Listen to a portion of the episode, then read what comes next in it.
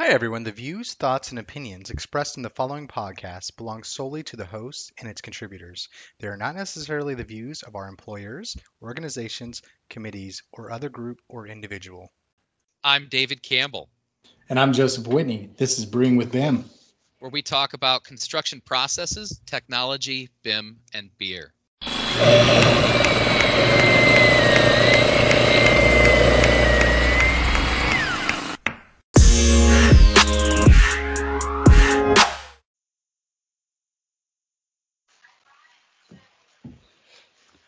Hey, everybody. Welcome back to another episode of Brewing with BIM. I'm Joe Whitney, and with me is Dave Campbell. Uh, what's up, Dave? Hey, not much, Joe. Uh, welcome back to another episode of Brewing with Bim. Cool. Yeah.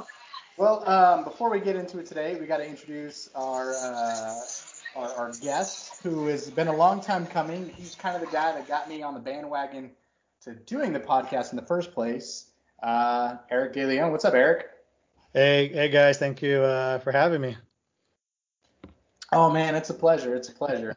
Uh, so for those that don't know, Eric, you're like the the the CAD manager, right? Uh, In quotations, you've got this awesome podcast, CAD Manager Confessions, which is kind of what lit us uh, lit a fire underneath our booties to uh, get this thing going. Um, so man, uh, you know, pleasure to have you on. Yeah, well, thank you. Yes, uh, yeah, I, yes, I am a CAD manager. Um, but yeah, I mean, it's it's been an interesting journey um, doing this whole podcast thing, and so uh, it's kind of, to be honest, so I'm going to turn it back to you, in that you know it was that that one evening in November of uh, 2019. Uh, you know, you sent me a text going, "Hey, so what are you doing for podcasting, or have you started your podcast?" And I'm like, oh man, no, I haven't. So literally like the next like two days, I I had to record one and get it up there before you did because you're like, we're launching this week, and I'm like, there's no way the guy that's coming to me. yeah, he's gonna beat me. So I had to get mine. I mean, since then you guys have more episodes than me, but at least I got that first one before you guys could launch yours. Hey man, uh, That's awesome. quality quality over quantity, quality over quantity. Uh, I, I mean, I didn't mean to put you on the spot with it or anything. You just had like this, you know, uh, declaration that I'm going to be starting a podcast soon and Yep. stay tuned. Yep. And I, you know, it'd been, I don't know, I don't know how long it'd been since I saw that, but I was like, all right, Six man, what are you doing? Six months. yeah, it was spring of 2019. Again, I was one of those um, trying to manifest it, right? Because I obviously all these, you know, we we all sit on all these ideas, right? Whether or not we, you know, want to start a diet or we want to, um, you know, go do a new kind of workout class or I want to just start a book or I want to start that course. And so this is one of those things where you know it, it's there's a lot there's a there can be a lot to it, and so uh, I, I figured I'd manifest it because it was in one of my, it's been on my bucket list for years, right? Even during the first wave of podcasting, you know, 10 years ago. Um, and so, yeah, so I went, I'm going to go on LinkedIn. I'm going to, I'm going to manifest it, put it out there so people keep me accountable. And then nothing for six months. And then finally you bugged me, you know, just kind of, you know, you kind of just poked me saying, Hey, so what are you using for your podcast? like I haven't done it yet. So I better do it. Oh man, it, I didn't mean to poke you, but No, I I'm- I'm appreciate glad it. I did. appre- yeah, I, yeah. glad you did. It's a good poke. And the rest is history. you've been the guy that's kind of like manifested quite a bit though. Like you you're always seemed I don't know if you want to call it a side hustle or side hobby or whatever, but you, you're always uh, doing something like something. Uh, so you and I met, you know, for our listeners, you and I met. I don't know, must have been like four or five years ago at those Yep. pub crawls we used to do. Yep. Um, and your previous company, and you came up and we had some, you know, some good conversations. But um, you told me about some some like online trainings and all this other stuff that you had done. Uh, and you just always seem to be active outside of work, but still pertaining to work. And it was like this really nice balance of, yeah, I'm working, but this this part of it's for me. I really like that. Yeah, thank you. Yeah, I mean, one of them, yeah. So I've I've done. How do you want to say it? Um, I was mentored early on in my career of like, you know, if you want to, you know, get ideas uh, for what you're doing in your day job or your current market, always look outside, right? Or, you know, and so that's where kind of, you know, I'm always looking for new ideas, doing spin-offs of trying to how can I use that technology within the AEC industry? Um, and then, you know, kind of then leveraging some of that, you know, for how do I then build a like personal brand or personal authority platform? And, you know, so yeah, so I've done. I've done three courses with pluralsight.com one for InfraWorks and two for MicroStation. Just basically, you know, they reached out to me. I'm just taking my day job knowledge and trying to share it with the world. Um, you know, and when you get, for me, like when I get into that kind of mode, I, I mean, I'm, I'm able to use my day job skills in a way that my day job may not maybe let me use my skills. Um, and with that, you know, I get to learn some, you know, you use the creative side of stuff of what I do. So that way, and it gets, and again, gets the juices going in a way um, that just um, you know I like to share like you said you know we talk I like to to share the things that I'm learning because maybe maybe it'll spark something in somebody else. I think I can definitely relate yeah. to that, man. Yeah. yeah. So you mentioned you had some good mentors early on. Um, you had worked for a lot of you know massive companies, and you know we chatted about this in the past. Um, like, t- tell me a little bit more about how you. Well, actually, hold on. We gotta we got to backtrack for a second. Dave, I know you are at Pelican Brewery right now. What are you drinking, Dave?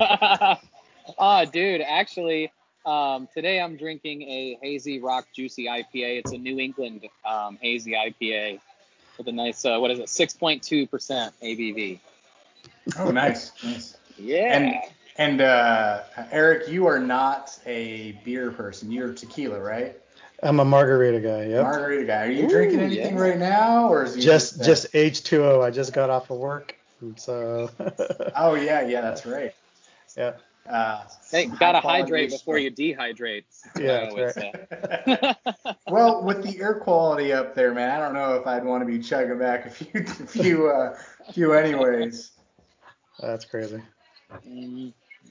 I am uh, sipping on some Old Overholt rye and some Diet Pepsi because I'm classy. And to make it even more classy, drinking out of a Ninja Turtles coffee mug. So uh, adulting. awesome. At its finest, right there. At its oh, dude, finest.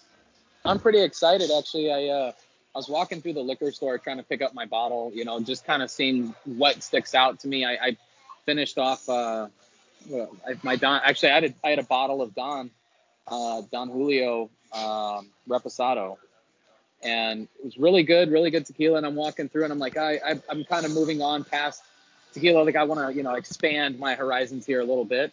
And I happen to see a bottle of Jameson coffee whiskey, and I'm like, oh, I think I think I'm gonna try that. It sounds really, really good. I'm gonna have to let you guys know how that one goes. Uh oh. So now we know if you don't get nothing done during the day. Yeah. right. And... David's a little bit more chill today than usual. right. Fortunately for me, I'm three hours ahead of you guys, so I don't have to do anything. I got a little few painting projects, but uh, you guys, you know, it's early. You guys still have to be somewhat productive, at least yeah. social amongst friends. I'm uh, chilling out in my, my basement, just by myself soloing. The, the family's gone to get haircuts. I'm just hanging out. I love it, man. Just uh, drinking drinking my Ninja Turtle whiskey. All right, man. So so that said, got to get back to it. Um, you um, you kind of had this you know awesome tenured career, rising through the ranks, but always pushing technology and new workflows wherever you go. Yep. Last firm you were with, you and I chatted about some pretty amazing workflows. You're like, oh, we're never going to implement these, but I keep pushing them and they're you know cool things that I get to talk about. Yeah. You know, primarily in InfraWorks and all those fun things. Uh, but that said, you know, how did you come up through this? Like, how, tell us tell us how you got to where you are today. All right. Well, I'll I'll keep it brief, but uh, yeah. So I started out, um, you know, got a an associate's in CAD technology. Um, from there, my early on in my career, I was an industrial designer for a semiconductor company in Tigard, Oregon. Um, we did a lot of stuff for um, clean rooms, um, and so we um, I used so back then I was using Inventor, actually mechanical desktop, um, and then well, the cool part was at that point mechanical desktop was pre-Inventor, and so we were actually since we were a heavy use of mechanical desktop in the region, Autodesk actually uh, we were called they were coming out with inventor at that time. So i was actually a part of a small alpha group for inventor um, which was pretty cool. And so um, yeah so we got to i got to be trained on you know inventor one um, that's yeah that's pretty awesome man like so autodesk has a very um, rich history of inventor inside of the the pacific northwest especially that oregon office right there was Lake Oswego. Yeah. Um, and then you guys being a Tigard, you're what 10 minutes away. Yeah. And there's there seems to be a hub of semiconductor companies in the Tigard area, all because of the the local big name. But um, that's awesome. Man. That's that's like you you were as you say the alpha. A lot of us are just betas, man. But you were you're the you're top dog. Yeah, it was pretty cool to be a part of that. And it's pretty cool. It was cool too was that we had like a um, the, like the email to one of the main developer guys or that team, and so there was a couple of it was there's a couple of nuances I remember um, with how the button clicks were, the left and button click, and they actually had it. Somebody's trying to be too too what do you want to say it? Um, trying to be too um, ah, I can't find that right word. Um, too smart for themselves, I guess, because they, rever- they they reverse the way you would how you would how Autodesk you know when you're doing Autodesk products, you know, the left and button, left and right click button configuration, and the guy thought they thought, oh, we'll just swap it. Yeah, well, that didn't go well because you keep on doing it the other way. Uh, but anyway, so there was a, things like that where they put the button selection back to how it should have been, and then a couple of um, workflows and stuff that we suggested were implemented in that first um, official release of Inventor. So that was that was really cool to see. Man, yeah, that's not your traditional civil uh, path, though. That's pretty awesome. No, yeah. So from there, then was so then I so we so the company um, got bought out by a big um, Japanese company, and so they we expanded, and so we went from Tigard. At this time, I still I, I've been living in Salem this whole time, but we went from Tigard to then to Gresham, to 181st and so and then here I am driving from Salem now to Gresham. Now, my, nearly.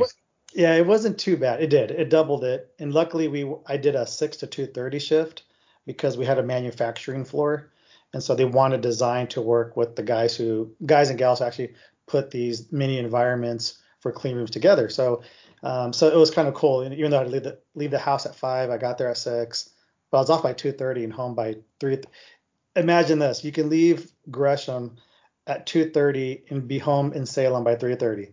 That's how. That's before the spike of traffic. Yeah. back in the day. But um, no, I did that for a couple. I did that commute for like two years, and then I just was looking for a change, um, and hopefully close to home. And that's when um, I took a position with the the bridge section with the Oregon Department of Transportation. Um, and that's what got me involved with the AEC market. Um, and so once I went there, I was there for a couple years. Um, at that time, um, ODOT came out with a, it's like a 1.3 billion dollar infrastructure package, and with that came a lot of new consultants. Um, and so they, um, so a lot of people, of course, they're poaching from the DOT because we're the ones that did that were very close to the kind of products that they were creating or doing, the kind of projects. And so, um, yeah, so after two years, um, I left ODOT and worked for HW Lochner for 10 years. Um, Lochner was pro- was the place that I would like to say was the the foundation to the person that I am today. Of course, all the other things are step, stepping stones. Um, but Lochner, I was able to progress from a structural CAD tech to a CAD manager to leading visualization, a whole new group, leading the LiDAR group there, uh, and then ultimately finding my spot within um, alternative delivery, uh, being the CAD slash production manager for major um, design build pursuits and projects. Um, but yeah, I mean, th- those were some great years, and those were the times where um, you know I got mentored in and was surrounded by some great with some great people. That's where, you know, how do you want to say it? Um, when you get the right group of people together and they all believe in what it is that you're doing, it's truly amazing the the kinds of projects that you can do and the type of products that are you know that are byproduct of that, I guess. Um, but yeah, those are some. I have some really good memories and some really good um, relationships and friendships through through my times at Lochner that will definitely shape me into the person I am today and help me create some of the the workflows, the mindsets, and the uh, how I approach the way I do my work today. That is awesome, man. That's um. That is like, awesome. Yeah, that's yeah. kind of that's the. I don't know. We kind of all long for you know an environment like that that you know really coaches you up and and lets you you know try new things, but try them in a certain way. You, you get mentored and coached yeah. along the way. That, that's awesome. And and I, I think that's that, the ideal culture. Yeah, yeah, that's a that's a company. That's an awesome company culture. I, I don't, you know, so so you left there. You uh, did you go to the firm that I knew you from? Uh, no. That or yeah, no. So what happened? So during during that again, I was um, I was hustling all over the country, doing design build projects and pursuits. Um, it, so at that point, um, they actually closed down our Oregon office. Um, however, they kept me on because I was doing a lot of these big projects and, you know, I guess flatter that they didn't want to let me go. So out of all the people, you know, I was actually working at my home office, traveling to um, Bellevue, Washington, traveling to Chicago. Um, and then I had a, I guess, you know, here I am, I'm a corporate employee, a part of the alternative delivery group. And I'm based out of Oregon. There's no other employees except myself in Oregon. Um, and so there was a Jesus moment where they're like, you know, if in order, you know, uh, in order to maximize this um, this opportunity, we're going to need you to move to the Midwest. Um, and so that's when I had to, I had to look for different opportunity. I was kind of sad because, you know, end of the day, they were just going to have me go to another state to write another project anyway, and I didn't want to um, you know, take my family all the way out to the Midwest when all of our friends and family are here in the West Coast um, to do that. Um, and so it was a really tough decision um, because I, you know, love the people that I work with and the stuff that I was doing there. Um, and so then I there I left and I went to WH Pacific. I was their director of lidar. Um, they were looking for somebody to kind of help revamp and start their group, re-energize their group. And since I had lots of, you know, AEC experience as a CAD manager, technology guy, I had, you know, at that point, I had, you know, um, I don't know, 10 years of LiDAR experience um, and trying to, you know, even though I was a technician or the specialist in LiDAR, you know, I was also marketing and selling it and, you know, doing presentations and trying to, you know, win more work. So I was beyond the, the technical guy as well. I was also kind of the business part of it. Um, and so, yeah, so I got to do LiDAR there. Unfortunately, that came, that lasted nine months due to some corporate restructuring. Um, and so I didn't, um, I was let go from there. And then that's where I went to um, OBEC Consulting Engineers, which is where Joey and I enter, our, our lives intersect. Um, yeah, I was the CAD manager there for um, for five years. Managed you know ten drafters across three offices. Um, you know, doing work for ODOT and all the other public, local, and local local agency type of clients. Well, you you've definitely uh, uh, gone back to another bigger firm um, since then. Not that OBEC was tiny, but um, just saying like company you're at now. How many drafters do you manage? Actually, so this so so the company I'm at now is that we're actually trying. They hired me to help um, revive the traditional CAD group. Um, and so because here where I'm at at Otak, we where we do the hybrid model to where a lot of the plans production is being done by EITs, designers, engineers. Um, and so right now I only manage two CAD two CAD designers, um, but we're trying to grow it to be very similar to traditional CAD groups, right? Where EIT designer, engineer do the engineering designing, and then they hand over, um, you know, the the design content slash line work, so that way we can produce the plans. Gotcha. Wow. Yeah, I, I didn't know that Okay. actually about Otak either. Uh, so, so real quick though, you've done lidar for 10 years. Uh, is it all uh, terrestrial scanning? Is there drones involved? Like, what is your? No, it was Uh, terrestrial. Yeah, terrestrial. It was all, you know, tripod based and we had a mobile scanner when I was at W&H. Um, and so, yeah, I didn't, I mean, when I left that position, I think drones just didn't weren't, it wasn't, it wasn't ready yet. um, soon after, right? Yeah. You know, the, the drones taken, Yep. have taken over. Um, so that would have been what, like 2015 ish, right? When a lot of that, thir- Mhm. 14, 15, when it's, it starts to get more mainstream. Of course, other people did it because I've been following other LiDAR service providers that did it. Um, and so, but for us now, I mean, I've been a champion of it, of course, because it's a newer technology, keeping an eye out on how do we make our, how can we do our jobs better, more efficient? How can we Mhm. get more data into our, into our, to our teams? And so, but no, wasn't able to do it with, that'd have been awesome if I was able to do the LiDAR with, um, LiDAR with the drones. Well, as, as That you would be got, cool. yeah, I mean, we're big proponents of drones and, and lidar as well. We've got Oh, a yeah. we've got a, a series coming up with uh, um, uh, some um, scan gurus and all that stuff, mostly focused on construction side of the vertical side. Yeah. Things with that said, um, you're the the InfraWorks, like you've been pushing this for the marketing aspect and all that sort of stuff. I imagine you're incorporating um, the lidar tools, say taken from ReCap, into um, InfraWorks, doing you know feature extraction or what have you. Are you doing any of that yet?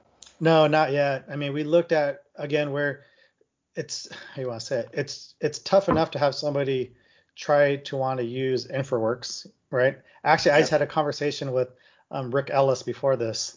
Oh, Um, yeah, we kind Really? of we kind of got it because he's going to be on uh, one of my um, he's going to be on my podcast here coming up, and we actually got on this topic of how you know it's it's tough enough to use some of these technologies that some that some firms don't even quite understand how to use, let alone use lidar, right? I mean, um, you know, I, I like to say that we're sophisticated, but sometimes I think because you know Rick and I had just it was a really good conversation just to highlight the when um, when people aren't shown how to leverage it, they may it may not come to mind like how am I going to use InfraWorks, right? I mean, of course, to some who've been doing visualization and other things, that makes sense. But if you're if you're not in that kind of realm, now it's just another thing to have to learn to hopefully get to me, hopefully get to myself to Civil 3D right? I don't know. I just seems like it just seems like with some of these new technologies that um, and I've seen it. I've had a hard time trying to get managers to buy off on, you know, to use it because the first thing they're saying is, you know, who's going to pay for it, right? How much is it going to cost me? Um, and type of deal. Those are those are very good, valid questions. And then it comes to, you know, then who's going to who's going to use it and how how are they going to use it? Yeah, and those are big concerns. So first off, I mean, Autodesk, everybody knows, has roped it into the AC collection. They started it first by putting it into the design suites. Yeah. Um, it still didn't get a lot of traction at first, but then they started removing a lot of the um, lidar functionality, forcing people to Yeah. ReCap, and then promoting the drone workflows through 3DR and whoever else uh, through the InfraWorks stuff. I, you know, to be honest, I don't don't know the gauge of the market. I just know I work with a lot of people that prefer the linear feature extraction tools rather than paying for you know some beefed up Oh. version of it somewhere else where it's already thrown in. Uh, but that said, for those of you guys that don't know, you threw out a name there, Rick Ellis. Rick Ellis is a like Pacific Northwest, you know, CAD manager legend. He actually used to work for uh, our employer and their, you know, who we used to be, I guess. Um, uh, he's uh, he's been around for a long time. He's a he's a Portland- wealth of knowledge Portland- apparently. Portland Precision. Yeah, Portland Precision. He was uh he was there for for a while. Yeah, Yeah, I mean, you know, because again, for you know, for my podcast, I'm trying to reach out to, you know, other CAD manager, CAD manager types. You know, some of them like I haven't been a CAD manager for 10 years. I'm like, it doesn't matter. Um, you know, you still have a you still have an awesome story and a unique perspective to bring. But Yeah, but yeah, but you know, Rick's hustling around, right? Trying to train people in Civil 3D and other things, Yep. and and Actually, actually, he writes his own books. He does a whole bunch of stuff. yeah, it's crazy. I can't wait to have him on. I mean, him and I, we talked probably for like 90 minutes today. And I'm like, man, we should have just recorded this. uh, it was so much gold there, dude. So I'm- much gold. Yeah. I'm gonna recommend two names for you that. Well, I'll give you three names. Uh, three names that you should definitely reach out to. I don't know if you have any relationship with them, but I'd be happy to make an introduction if you want to have that. Uh, one is Rob Gadbaugh. Rob Gadbaugh is he's the man. Um, he like started Civil 3D in in um, in New Zealand and Australia. He was the guy down there, and uh, he developed Kobe Kobe Labs tools, all those stuff. He does a lot of development for a lot of different people. He wrote the original Civil 3D template. He had a hand. Jeez. that. Okay. Um, he's he's he's and he's uh, near you. He's up in um, uh, Camas, Washington. Uh, Rob Sinclair, uh, CEC. Um, if you don't know, civil environmental consultants are massive. They're everywhere. Um, Rob Sinclair is the corporate CAD manager. He is like, you know, he, he's up there. He's he's he's he's a man. Uh, and then another gentleman, uh, maybe not so much on the CAD side, but on the BIM side, Stephen Rushmore. He was at Michael Baker and he's now at Larson. Like these are very prominent uh, CAD CAD guys. I I'd be happy to make some introductions at some point. Yeah, most definitely.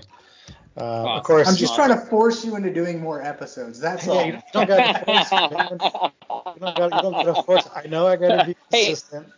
I know I gotta be consistent. But, uh, uh, no, dude. I mean, I, I'm I'm loving this because again, it's um, it's just one of it's just to hear the stories to know that you know we're all we're all in the same you know we're walking all in the same shoes, right? We're all on the same journey. However, the nuances to our journeys uh, is just so incredible um, because you know even though CAD may be the foundation to what we do, because the way the cultures the companies are, the um, the how say it, the our own personal drives and the things that interest us and the firms that we work at, the different industries and markets. Um, you know, it just it's interesting stories. I'm having a really great time talking to all my fellow um, CAD managers. Yeah, That's yeah, awesome, that, that, that path that it takes you down, I find that's that's the coolest thing, right? It's experience, the, the experience, like literally just of, of life in general as it takes you down your path, whether it's, you know, in in our case, going through BIM, starting out and, you know, maybe something like design and going into construction and seeing all the different paths that are available to you and just who you connect with, how you connect with people, what workflows you learn. It's, it's an awesome, awesome ride. Well, that and then also the culture. You guys both hit on this, like the culture of uh, who you guys were back then, like has shaped who you are now. You you mentioned this earlier Oh, how yeah. H.W. Lochner has kind of shaped who you are as a person. But imagine like how you you know been brought up uh, in these like you've reacted to certain things, or maybe somebody slapped your hand where they shouldn't have, or maybe maybe something like you know tweaked your mind to doing a certain thing a certain way that shapes you all throughout. Like you're always going to look back and you know have that Mm-hmm. that you know that muscle memory, if you will, and it's going to kind of make Mhm. you do different things. That said, being a CAD manager today, I, I don't, I can't even imagine. Like so, so this is one of the main reasons why we wanted to get together. Eric. Uh, aside from, you know, kind of the, you know, look, man, you were kind of the driving force behind us getting a podcast, telling, you know, educating me on platforms and everything. But um, more than anything, really, right now, what's going on? I really want to chat with you, but I want to know how COVID is affecting CAD managers, how, how it's affecting kind of the scope of things, the work, what kind of uh, you know strategies are having to be you know in place. I I have these conversations almost daily, but they they're never the same. So I'm interested Yeah. in hearing what's going on. You know, I'm actually I'm interested in a couple things myself. I'd like to add to the list since we're interviewing. We're Jot going, 'em we're, down, we're deep, Okay. deep diving. yeah, yeah, right. Nailing them down here. So one a question, a couple things I'd like to talk about are how are you connecting BIM? Like, how do you see that process now? Like,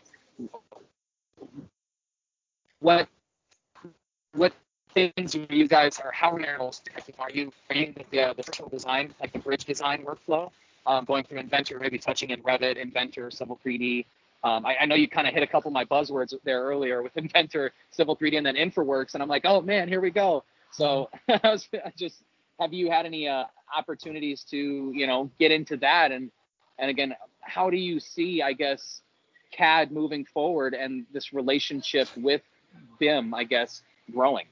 That's definitely a better place to start. Start there, man. Start with the whole sim.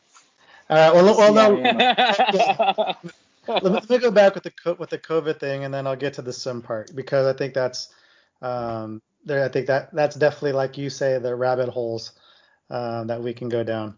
Uh, so obviously COVID, I mean for all of us, right? It's been a challenge uh, because you know one day you're working next to people and the next day you're not. Um, and for some people that's a challenge. Um, for others, you know, uh, for the you know, for others, you know, um, we can kind of roll with the punches as as they come. Um, but for as a CAD manager, the one I guess um, for me is just the um, not being able to see my staff in person. Um, you know, I like to say I'm a I'm a people person. Um, I like to. I've been trained to be aware of body language. Um, and you definitely tone, are a people person. And thank you. you. And tone, you know, kind of you know, body language and tones of voices, and um, you know, I'm un, I'm unable to do that to where I can pivot conversations or pivot things so that way I can making sure that my that my people are okay right? And so you know yeah we talk you know we talk daily. You know we have a big meeting during the every Monday afternoon but at the same time though you know um, yeah that's probably been probably been the the challenging part. I think the rest of it I think ends up working itself out right? We all learned how to use teams. One of the big things that I think I like about to be honest COVID, it forced me to do to, and you're gonna, you guys are gonna like this, forced me to use Bluebeam more for my reviews. Um, I'm laughing on mute, but that was awesome, man. Yeah. Uh, you know, and so, you know, that allowed me to do that. I'm I'm better at it and faster now. Before I would be half in, half out. Like, oh, if it's a big plan set, of course I'm gonna print it out because I want to feel the paper and be able to flip back and forth but now I've leveraged. i am way faster at electronic reviews, so I'm glad that you know if there's silver linings to all this, that it kind of forced it forced us to kind of move into that next realm of technology. Um, you know, in, but in overall, I mean, what I what I really like that this has done is that at least it's helped change the narrative of how we get work done. I don't need to be next to somebody to have trust. I'm not saying I don't have trust, but for others, right, that have that, that have to see you in your desk, in your seat at your desk to be able to know if you're getting something done, right? Um, and this has kind of changed that narrative. I think it's it's been it's been long overdue.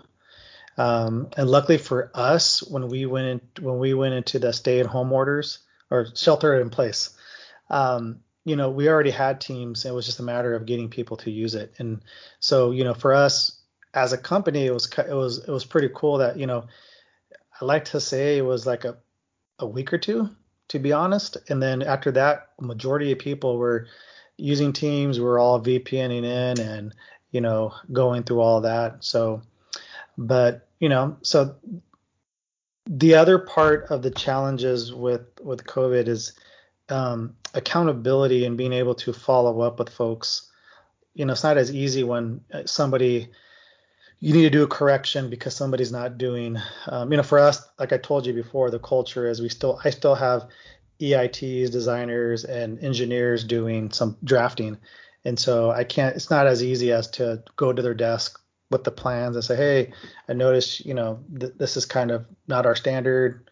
You know, let's work together to, you know, making sure it is. Um, and so that's what makes it kind of the challenging is like the actual follow up of, you know, when you got to do those kind of things. Gotcha. Kind of, kind of more of the, the, the things that require a softer touch, more of a, yeah, an over the shoulder type, type reaction. I get that. I, I do like what you, you positioned it very well in your statement, but um, in my mind, I think of it as they forced people, COVID forced uh, uh, um, employees to be computer literate. I, I think that's the bottom line. Agreed. Yeah, I, I, think the challenge, uh, and again, I know not everybody's the same, but I know for us, you know, just in like you said, there's I think there's some, um, you know, computer, you know, I, am trying to be. You're so PC. Come on, man. You know, just some, some some some people struggle with the technology. Some people struggle with the There you go. technology There you go. Yeah. for whatever reason, right? They- they str- David, I think you're cutting in and out, bud. yeah. Anyways, Right? More for that manager relationship. say that again. Anyway, it's hard to hear him. So Yeah, it's all right. anyway, so the technology part, like you said, it forced it forced it, and you know, I think that's great. Um, you know, and hopefully we can continue to, you know, and hopefully this actually, hopefully this is a, a, a launching a springboard, right? Into you know, how can we leverage more technology where it makes sense to help us continue to improve, um, you know, to improve what how we do, how we deliver projects, how we communicate, and stuff like that. Yeah, definitely, definitely. So I actually, um, I had the privilege of speaking with a gentleman who we're, we're going to have on this podcast because he was talking about the psychology of design and these these interesting concepts that I just never thought about. Um, but anyways, this gentleman, um, he had pointed out that, uh, he, so he focuses, his primary focus is on workplace. Um, I'm not going to call, Yeah.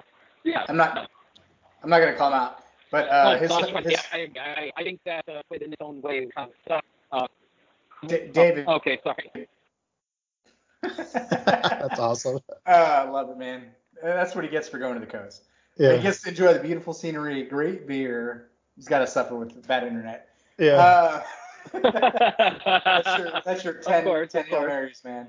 Um, so, so I was chatting with this gentleman, and he was chatting. He was he his focus is on workplace, and so he's kind of been focusing on the four pillars of getting back to work and what this means, and he's kind of coming up with these you know alternative theories. But his whole thing was uh, pre-COVID, we actually only used our our cubicle, our seat, our physical seat, uh, 40, or I think it was uh, 40 to 60 percent, some some some number. He had like it depends on discipline and all stuff. He had all this arbitrary information that that is above my head. But anyways, what it what it was was it focused on um, how much people were sitting in their seats, so that the owner, the employer, whoever of the building can can you know kind of tailor the environment around them and all that sort of stuff. So using sensors, they were able to to you know, um, choose when to turn on the AC systems and reduce you know conserve energy and all that stuff. But with what's going on now, he's saying with COVID, it's like 20%. And is there going to be a return to normal? If there is a return to normal, so the mentality has shifted. The employer is no longer like, are my employees working? Are you know, are they doing what they're supposed to be doing? Correct. Nobody's thinking that now. Now they're just thinking Correct. like, are we are we getting shit done? Are we we're meeting all this? Am I keeping my guys busy? This is the new conversation, uh, not so much the the the, the latter. So his Well, whole thinking shift. It's awesome. Yeah, well, the other part too is kind of like now, you know, there's also the other the other um, perspective, right? It's like how much how much money can we also save now, right? Because we don't need four stories anymore, Uh, right? If if we're only having a third of the company drop in and out during the week, maybe we only need two now. You know, there's some cost savings component there. Like before, though, we would never have that because we needed to have a desk for every single person that was an employee with the company. Now every Right. person can get a five thousand dollar laptop instead and get full Yeah. power, which is awesome. But that said, I mean, does that, that that that's kind of a double, you know, uh, It is. A backhanded compliment in our in our industry, right? We're AEC specific, so you know, what do you do if you're not building more buildings? Yeah. I mean, of course, I mean that's that's the that's the you know double-edged sword to all of this because you know, like they said, like every like every downturn, every downturn always provides opportunity as well. You know, mm-hmm. one one industry or market may Yep. suffer, but then it also breathes new opportunities. And do we have to shift as a as an industry? Maybe. You know, um, and so you know, the, one of the things here I just want to talk before I go to the sim the sim discussion here. You know, one of the big things I'm noticing is the um, for me because I'm not I don't have the distractions of water cooler talk anymore. And trust me, I, I love I love interacting with people That's where this podcast came from. Was water cooler talk. Dave, I, my uh, my desk was next to the water cooler. I had a couch. David would come by. We'd sit, and he'd be like, "Well, let me pick your brain about this. What do you what do you think about this?" And we just riff for like an hour. I'm sure employers didn't like it, but Yeah. this podcast spun out of that those conversations. We were just like, let's make it happen. So, anyways, go ahead. Sorry. Yeah, yeah, but you know, you guys, so can you guys hear me now? Yeah, yeah. There's some background Yep. noise, but we got you. Okay, all right. I, I just wanted to say, like, yes, I completely agree, man. And I, I mean, the water cooler talk for me, you know, it was a little bit of a distraction, but it allowed me to kind of talk through things with like-minded individuals. Like, give me a forum, right?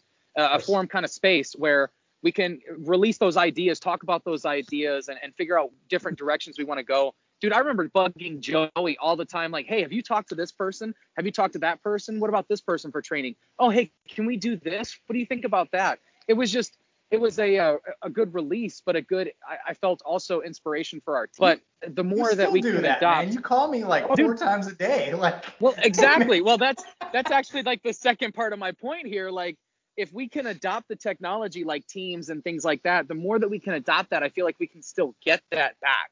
We can Yeah. still have that. It's just adopting that technology to pick up where we might, you know, have left off a little bit, or again, um, since COVID is causing a little bit of a, a downturn in terms of of work. Hey, let's take this time down to optimize like hey let's look at our templates let's look at how we're doing how what our deliverables are how we can improve on ourselves and i think pushing forward you know we can utilize that to, to better ourselves as a whole Well, that's what we've been pushing as as for everything. Is if you're not if you're not learning during this whole COVID process, you're wasting your opportunity. Yep. Just just grow. Just Yep. focus on what you need to and grow. but the, the the flip side to some of the the the non water cooler talk, right, is that for myself, I know for my team members, is that we're actually now like grinding eight. I mean, we're working like almost the whole day, right? There's not a whole lot of people coming up and or you know, there's not a there's not some of those distractions besides trying to help somebody with something. And so I think just because as a culture, right, we, we get those breaks that maybe we're not doing that as much because we're working at home and we're just grinding away. And so I think for me, I've I've noticed people just seem a lot more. Maybe it's just the whole the fate of society. So it seems that people, just a lot of people are just tired. Maybe it's just the people I'm around, but just people are just tired. And so, and I think I'm like, maybe we're just we're literally, you know, we're we're in lockdown, but we're also maybe working working more throughout the day without those water cooler talks that you said could help, you know, re, help spark creativity, right? Conversations and get to know other people better and stuff like that.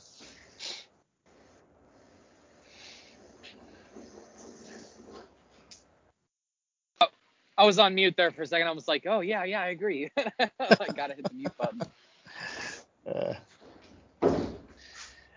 all right. Well, then the other thing you guys talked about, I guess we can go down our rabbit hole. So, sim, right? And so, um, so civil infrastructure modeling. Um, I've always, I've, I've been, I've been pushing this in the earliest forms since the, you know, I'll use an old phrase here. I use this today with Rick Ellis at the integrated project delivery days. Oh, good old IPD, man. Yeah. If I even I even told him, you remember do you remember that graphic that Autodesk made that showed the infographic that showed all the different steps of IPD? Um, anyway, I thought that was a pretty cool graphic. But um, no, I just think there's and and and I since I'm a bridge guy, right? A lot of my stuff comes from doing ODOT bridges, uh, being a being a structural engineering tech in that world. So my my sweet spot and my specialty is bridges. And so, but I could just I just don't get it still how and I don't know and I know the tools are getting better and maybe this is why because you know the bridges can be so intricate right between footings and substructures and bearings and um, you know the superstructure and the rail and the protective fencing and all this kind of stuff of you know we we do this design. We have these nice 3D corridors nice 3D DTMs that we either you know we that we make and then there's a big hole where the bridge should be and we're still doing that in 2D right i mean you know it's it's So, so it's in, it's interesting to me that we're, we're we're still, you know, I know the workflows have gotten different now, right? People are leveraging, which you wouldn't think that you can leverage InfraWorks. I mean, InfraWorks, sorry, that you can leverage Inventor to do your bridge because that's more of a mechanical design um, tool, right? But it's just, I, I just, to me, it just seems like we just, we still have to jump through too many hoops to try to get to that still. So one of the, I'm not calling anybody out, but you know, one of the largest bridge manufacturers, bridge builders in the country is located near where I live now, and that's all I'm saying. and they use primarily AutoCAD LT, like hundreds of seats of AutoCAD LT, no Civil 3D, none of this stuff. Like, I'm just wondering, like, how are you building bridges using this antiquated technology? You know, AutoCAD LT is, is very powerful. Don't get me wrong. It's got the AutoCAD engine. It does a lot of great stuff if you just want to produce 2D. Correct. But that said, you don't get any plugins. There's no 3D. There's no integrations with anything. You are faltering and floundering so much. So if you use, you said you, you spoofed a little bit and said InfraWorks, and then you said Inventor. But that said, if you use in, InfraWorks to create the preliminary design, Yep. and then you use it, uh, then you uh, kick it out to Revit. It uses the Inventor engine. I don't know if this Yep. is what you're referring to, but it creates all of those Revit families um, based off of the AASHTO tables of that initial preliminary design. Um, dude, your your your your base is there. You got a lot of tweaking. Don't get me wrong, but tweaking Revit families, as somebody who's played with a lot of Revit families, I can guarantee you is a lot easier than drawing line after line after line after line and then making revision after revision after revision after revision. Yeah, but I don't see that's the part. And this is where you know on my podcast we were I was talking with one of the guys about about something like this, and we kind of chuckled because of course we're like, why doesn't Autodesk do something a little bit different? Obviously they probably know are, are doing things in the background, right? They were laughing because we're like, oh, we're stupid because you know they're probably laughing at us right now. But it just seems like you know They're Revit isn't, laughing at us right now. you know, but Revit isn't Revit isn't made for bridges. Isn't isn't a bridge designing tool, right? It can no, be. it is if- not. if- No. if- I mean, so it's like, I don't know, man. It's like you know, you're. I, I'm trying to find a, a good analogy, but I think you guys know where I'm getting at. And so it's like, you know, what you know, even if you leverage the the InfraWorks engine to at least start it to get it into Civil 3D, because right, Civil 3D used to have that bridge module, right, for bridge design, and then it kind of went away. Yeah, which Uh, sucks. yeah, yeah. Because I, I, Yeah. I still use that. I used Yeah. it in 2019, 20, 2018, something like that. Yeah. Yeah, but still, yeah but, so i definitely i definitely i see where you're going with it what i think i think more of what people are thinking the revit use in this sense would be is for construction documents. It'd be for documentation right? Yeah. the, the ease of use with sections call out of course, yeah. making your details. Now your some of your details might need to come from inventor or cad but being able to But- connect all that information together in that platform to document i think that's really where revit But all comes in the all the analysis, the bridge analysis happens based off of the 2D file, which is blows my mind anyways. As we use a 2D file to do structural analysis for a bridge because that is predominant structural analysis software for bridges. It blows my mind. I can't believe that's the way we do this. So I'm gonna say this. So, and I know, I know this is like the four-letter word to you guys, but you know, when I use the Bentley software, Oh, um, you know, they act- yeah through the heart kill me. Oh, Sorry guys, and I, I told you We're- guys this. I'm dual We're- platform. we're- So get over we're, it. We're, we're technology agnostic, man. We, we are Yes, technology yes. agnostic. Yeah, there. Uh, Yep, anyway. yep, yep. But but what they do though is they have um, I think it's going to be the open open bridge designer. They have a different name of it because they're coming out. But they have this tool called um, um, Leap Bridge or Bridge Leap. I forget I forget because I, I only used it a couple of times. But the times I did use it, it actually seemed like that's so basically what it is is you have an alignment and basically you have this section. It's like a section creator, right? It's like it's, a, it's just a little interface that you use. You plug in what kind of AASHTO girders you're going to use, what's the slope of your deck, what kind of rails, spacing, and then you say I want to start this bridge section from this station to this station, and it draws it in 3D, right? I mean that's the kind of that's you know because to me like oh this actually makes sense. It, this is how like I would detail it, right? And therefore it spits out something that I'm telling it to do. And I know InfraWorks does something similar. Um, That's very cool. That's a but- very cool workflow. but- Yeah. But we don't get to define the elements like you get to define what you were mentioning because you were saying that you get to define like the rails and the Yeah. girders and all that stuff. We don't necessarily get to define a lot of that stuff in InfraWorks, which which is kind of a drawback. They Yeah. want you to do that stuff in Revit, but but but that said, you know, you, you hit the nail on the head earlier. Maybe it's not the best tool for some. Maybe maybe it's not. But that said, you know, like David and I, we are we're Autodesk people people just because of what we've Of course. it's what we've been brought up in. It's what we do. Yeah, we've been well, we've experienced. That's But- how, how our path has been Yeah, so yeah, far. yeah. But uh, our company, like, you know, they've got this whole spin-off of um, uh, themselves with uh, with with Bentley. There's this integration. So like, we've got to be technology agnostic, even though, and we've just our nature is we're technology agnostic. Like we just we don't care as long as there's the right tool to, to fill the job. That said, man, I just I just haven't seen it. I'd love to see it. I, if you could. You want to show it to me? I'd love to see it, man. Like I'd love to know Yeah. more about how these workflows integrate and all that sort of stuff. But all but see, but there's still oh man, it's just a whole interoperability, right, between them all. I mean, so Oh the more gosh. the more hoops, you know, this is how it was in the day before I did, you know, before That's InfraWorks true. came out. That's true. You know, before InfraWorks came out, right? To, in order for me to do any kind of visualization or animation, right, I had to draw it up in MicroStation or AutoCAD or Civil 3D, take those CAD files, right? I then create a 3D model out of it, out of each one. I take it into 3D Studio Max. I would texture it, and then depending on what I need to do, render a visual, render a visualization still, and or render it out in animation, right? And so the birth of InfraWorks, man, just went, just I could do all that. What took me like a like a whole week, now I can do within a couple hours or a day. So the marketing side, the pre-con side was, or pre pre-design side rather, was was handled for you in one software. Correct. But but now it's the you know, and I know they're trying. I know they're trying, but it just seems like but once you but see the thing is that once you go from InfraWorks into Civil 3D to take the bridge, right? Let's take the bridge through the process, right? Through the so next we're going to take into Civil 3D so we can actually design this, right? And then take it into plans, right? So we can do construction documents. I think it's that one it's that it's it's it's within Civil 3D maybe where where you really want to run it through the paces like you would a civil design, right? And have the tools intuitive enough to be able to actually model the bridge accordingly with the actual alignment and the actual surface. Um, you know, we- yeah. you know, Also, so I I think those think are that's the challenges. And what, I- where does why why do I need to go into Revit for that?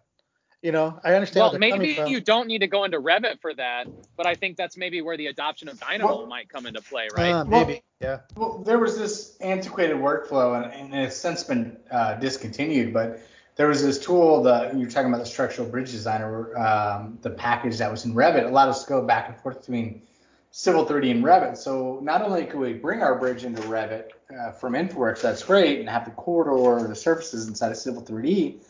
Civil 3D, we do all the grading, but then we do the bridge design in Revit.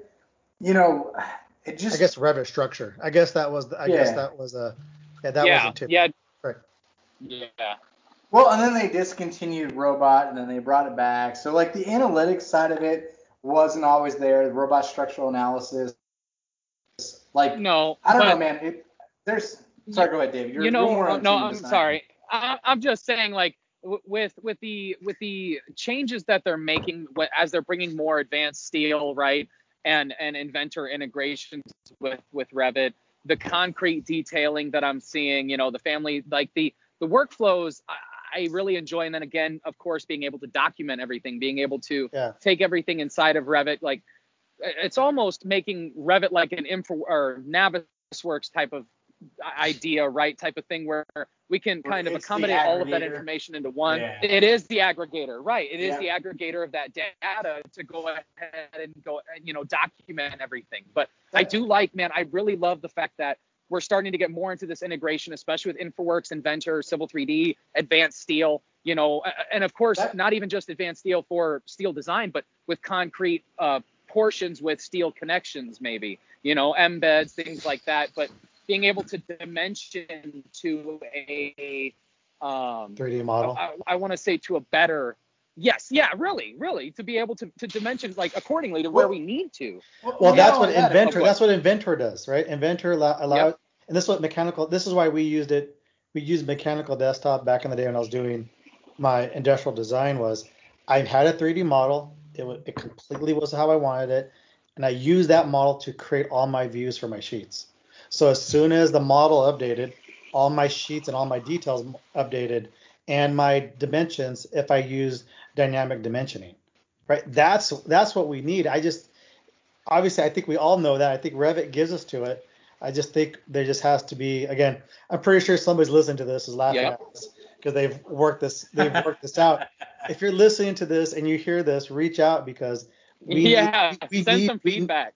because we need this out there because you know we're just it's too many it's too many too many hoops to jump through and i guess you can do it but i think the more hoops being being an innovator or being one to push new technologies and trying to have the masses adopt it the more hoops we have to jump through the less it's going to be accepted.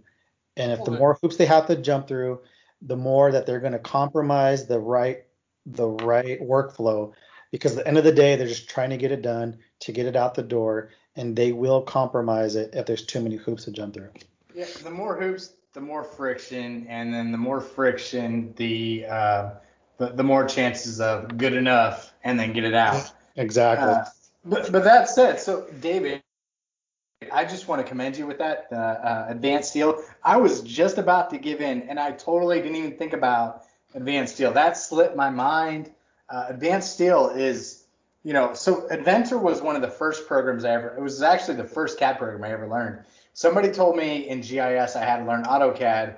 You know, I clicked the first AutoCAD uh, Autodesk installation that I had available to me as a student, and it was an info, it was an Inventor. So I'm downloading it and I'm running it through. Uh, I'm learning all the, you know, going through the tutorials, doing the, the online trainings and stuff that came that came with our, our instruction, all that stuff. I learned Inventor, feel great. I'm producing stuff, and then I only to find out that I was an idiot, and that's not what's used for GIS.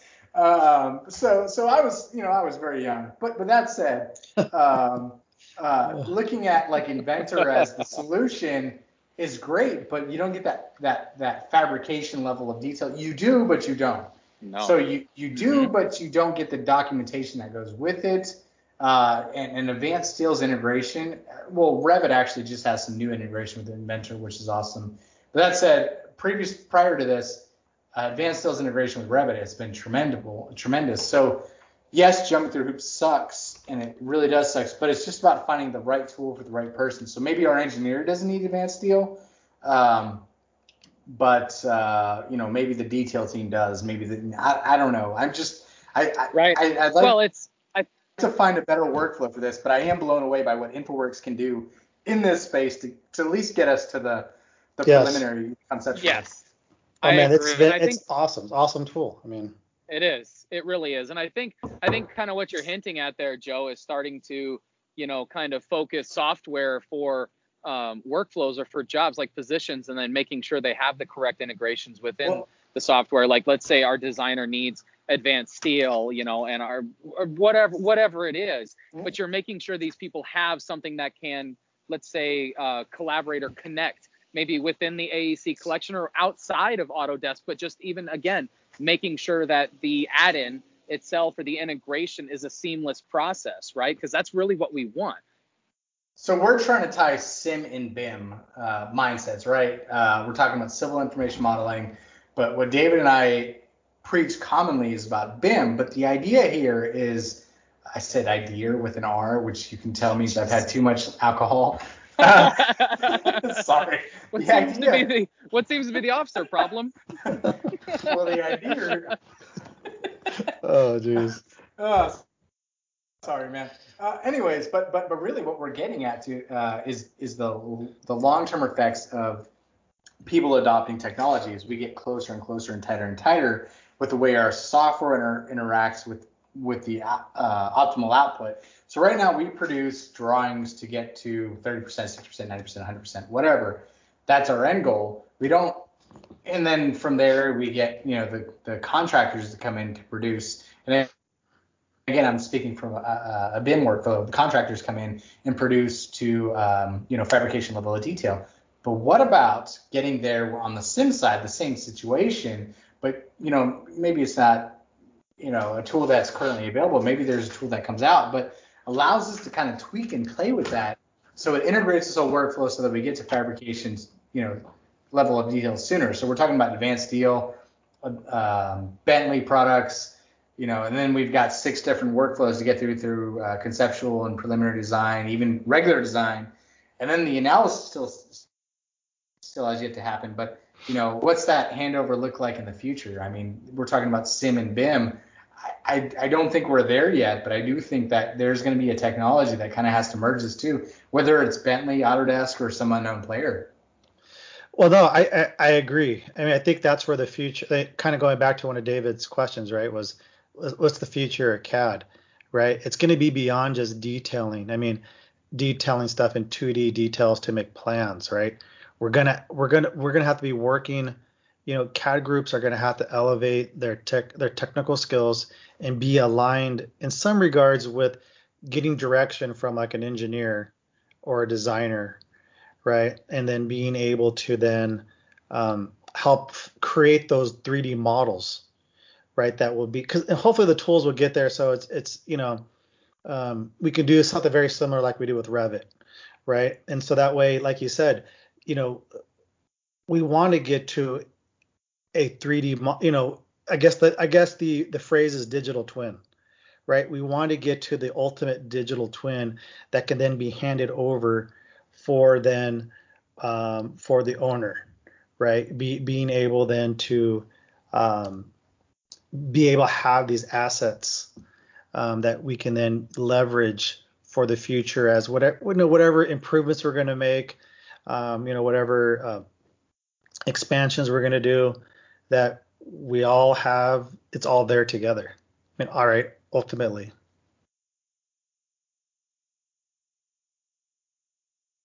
Dude, I agree. I mean, honestly, it's what we want. That path we can all, all move forward together. I mean, finding these workflows or integrations, finding how we can, you know, optimize what we have to move forward. And, and of course, I, I do think that CAD isn't going anywhere. It isn't.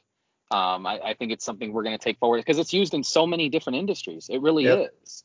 And, and, being able to tie all of our industries together, you know, th- this is where I see us heading into the future. You know, right now we have a lot of different types of software for design, manufacturing, media, you know, what have you.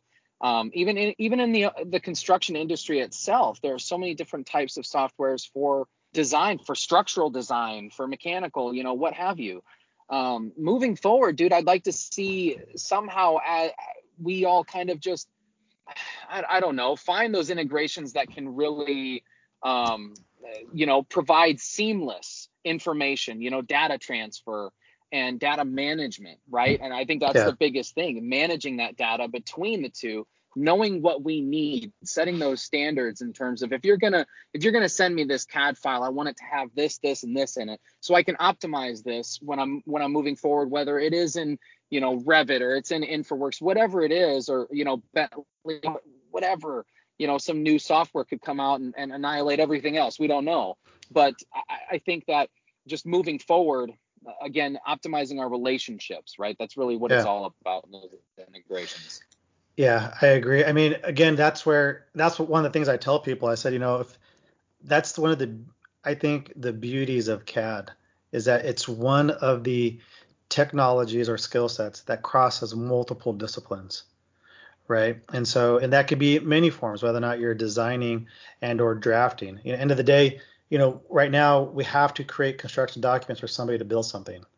That's where being a professional draftsperson, you know, leveraging CAD for that as a skill set we're still going to need for many years. We're, we're we're a long ways of doing things where a model, you know, where they're going to be able to build things from just from a model.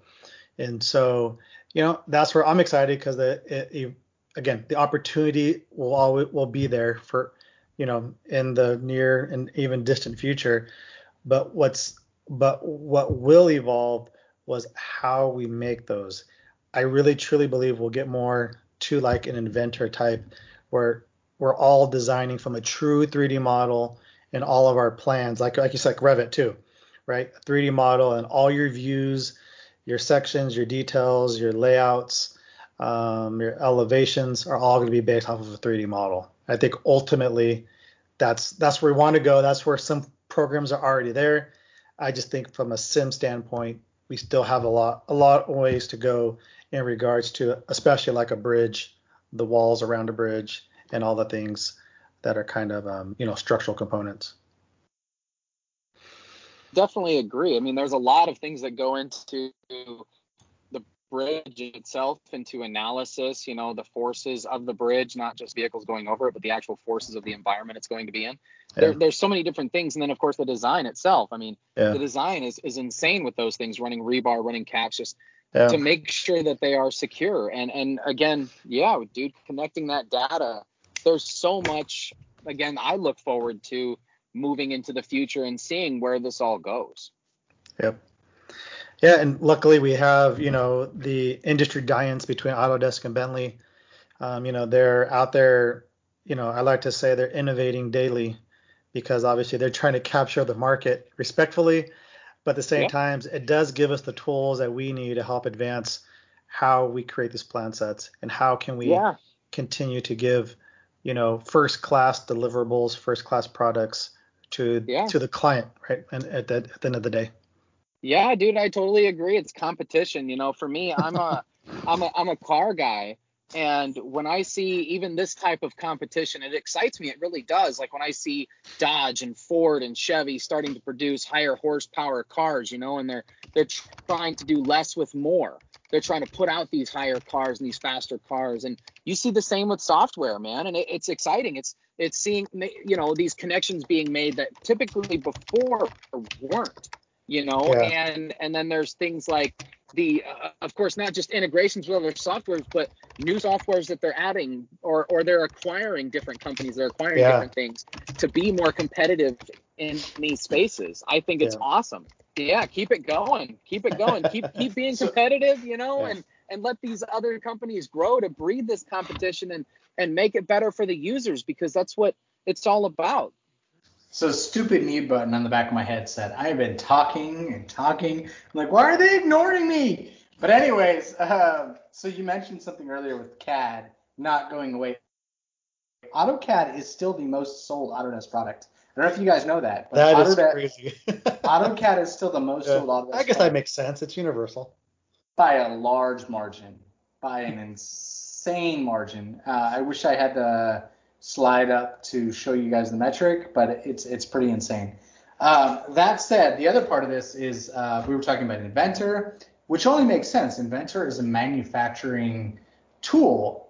As we kind of narrow this gap that has been ha- happening for quite a while, uh, construction, not just the you know not talking civil space, but uh, construction as a whole is kind of merging, and I, am sure you were at the Autodesk University where they, you know, happened to point this out that everybody was like, oh yeah, we already know that. But but anyways, that said, like where construction is merging with manufacturing because we're getting to this point of prefabrication and yeah. more detailed uh, um, deliverables and the design software and 3D and all this stuff is playing together in such a way that we are kind of like trying to figure out where to shape costs and how to how to give ourselves the leg, leg up. And I say us, design firms, whatever, whoever it is, um, just merging the two. So Inventor kind of just makes sense. So as we get more parametric tools, more dynamic tools like Inventor, like Revit, it just makes sense that they're going to come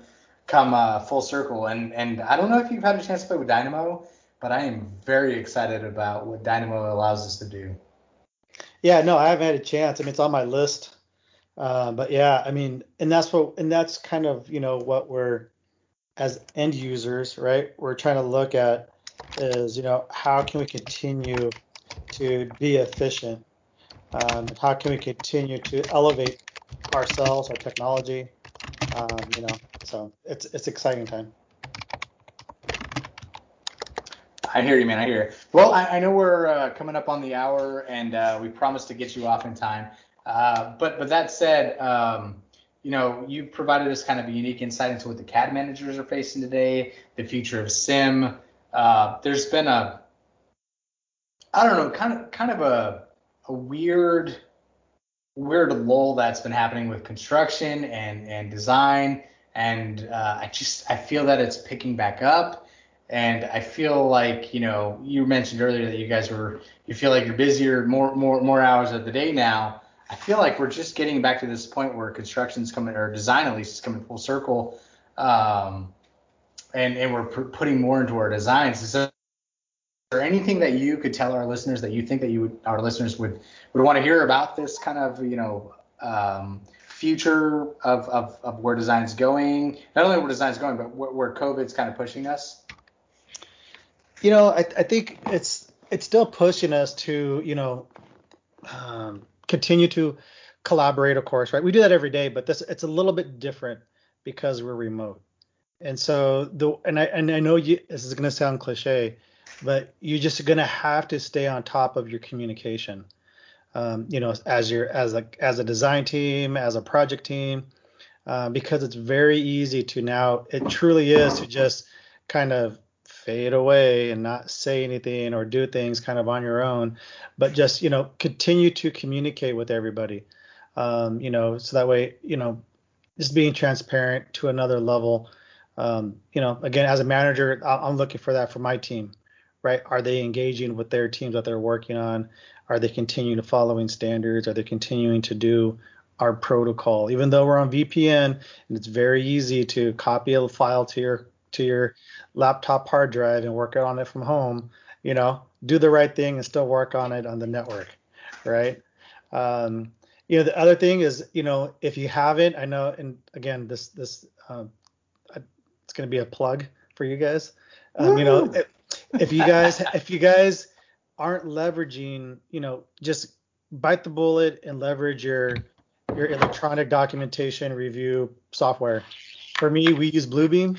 Um, you know, I've, again, I've I've been doing more and more of my CAD checks that way. We're going to be using obviously Bluebeam Studio more to do um, project whole project team project reviews. And so, you know, if it's something that, you know, you, if you're listening and you and your team are just having a struggle with checking and doing things, uh, you know, obviously at home, we don't have big scanners for 11 by 17s. If you do, awesome. But if you don't, just, just get, just get comfortable with the tools. It, it, it won't take long. The more, obviously, the more you do it, the more efficient you'll get at it. Um, but, you know, one parting word, I guess, with this is that, um, you know, we're all dealing with different things at home, the way we um, interact with each other. Just just have a little bit of patience and a little bit of compassion with each other. Um, you know, whoever you're working with, because you know we don't know what they're struggling with at home with kids and working from working remote, or their spouses or whoever they're working for is working from home as well. Um, and you're around each other a lot.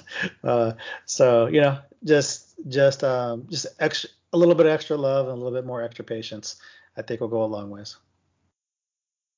All right, man. I agree, especially in these times, man. I, I really do. That's a great message. That's perfect to end on. Heart, heartfelt from the CAD manager himself. Thank you. Love it.